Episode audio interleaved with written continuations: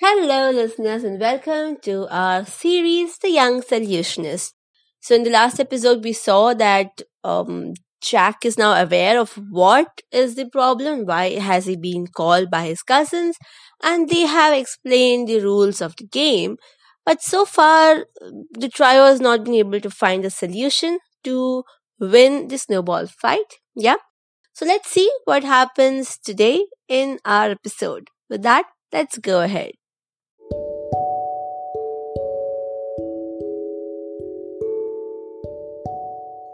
Before I said anything, Ria added a small detail. One more rule we start building fortresses at the same time. Once one of the team declares that they have finished, all teams stop and start the fight regardless of the condition of the fortress. It is a known property of the human brain to associate some unrelated things and come up with ideas without going through intermediate logical steps. For a reason unknown to me, this piece of information, when the fight started, was important for my brain. It noticed a possibility right away, and from the initial state of doom and gloom, it moved to a new state that contained the first glimpse of hope. I kept quiet for a few moments, thinking through the ideas that were hatching in my mind. My cousins were looking at me with anticipation, trying to see inside my head. I asked carefully as if I were afraid of the answer. What if there's no snow? Ria and Alex were not sure where I was going with this. Yes, that happened before and it was a disaster, said Ria. The organizers checked the weather and it's supposed to be a good day for a snowball fight. Not too cold and the snow will be sticky. If it isn't, they are planning to reschedule the whole affair. Hmm, that's good news. The last rule that Ria mentioned gave me this idea. We should build the fortress not from the snow bricks, but from large snowballs like the ones we use for building a snowman. That should be much faster than laying bricks, but for that we need sticky snow. Hmm, good idea. If we build the fortress much faster, we'll have a great advantage.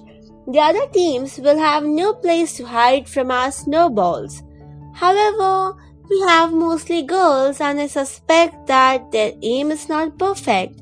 Therefore, our advantage may be neutralized by boys on the other team, said Ria thoughtfully. We don't really need to aim at the team members. They will be moving and hiding and difficult to target even for a good snowballer. I was speculating. there is no such word, laughed Alex. What word? Snowballer, Alex meant to say. Ria started to explain. Hmm, a soccer player's called footballer in England, so why can't I use snowballer? What will you call a person who throws snowballs? I thought that my word wasn't that bad. I would think Snowball Thrower is a better name, argued Alex. Snowball Thrower! Alex, you are a genius, I said, and in my mind an idea bubble was forming, not very sharp and clear. I felt that a simple mechanical contraception fit much better the name Snowball Thrower. You don't have to be a genius to come up with a name, Snowball Thrower. I can think of a few names that are even better.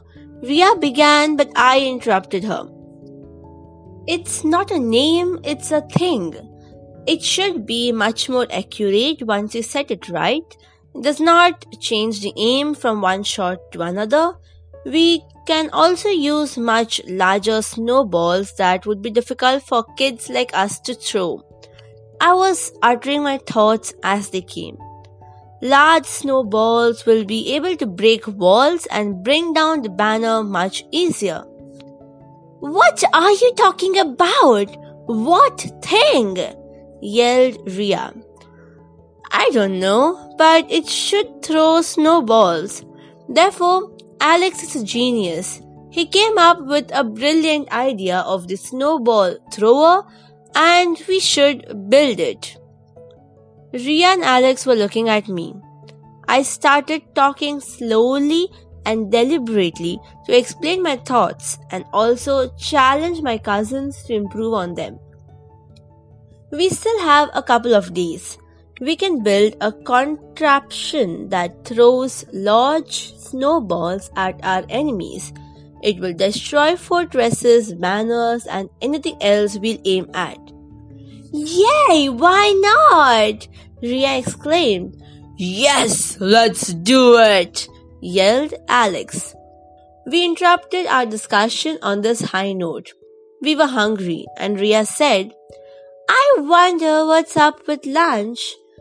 So, to check on the situation, she yelled, Mom, is lunch ready?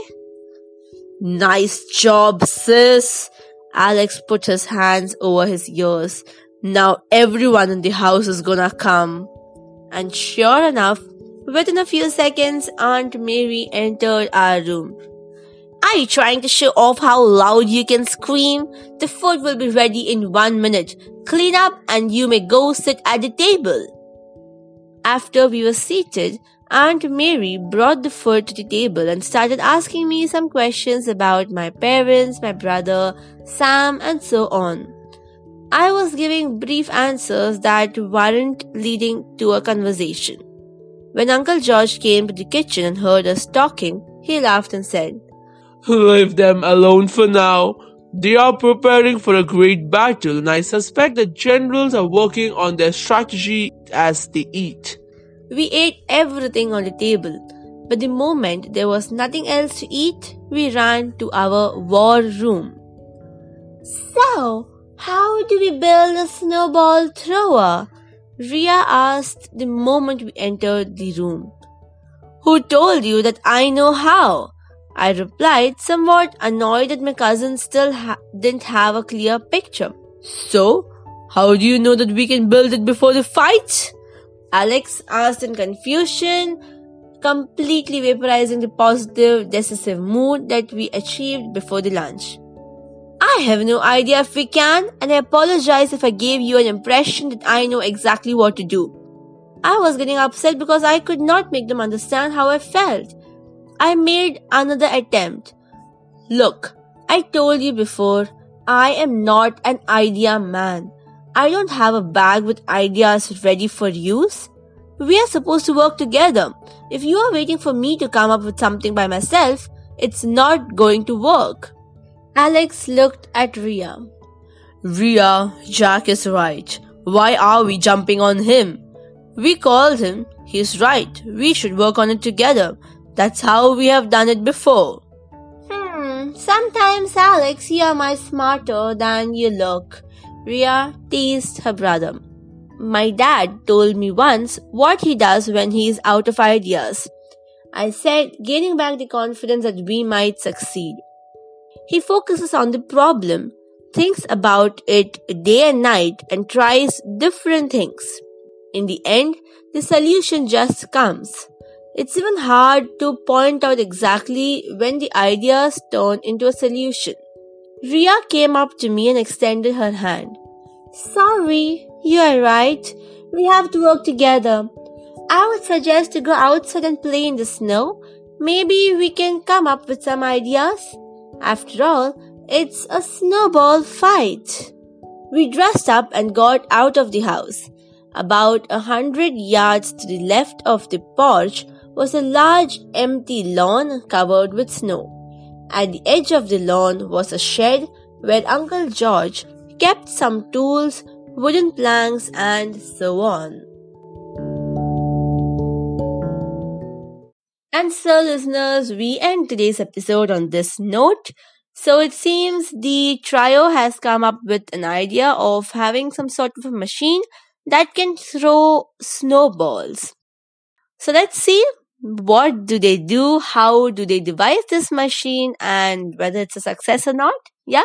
Let's find that out in our next episode. Until then, stay safe, take care, and have a great day ahead.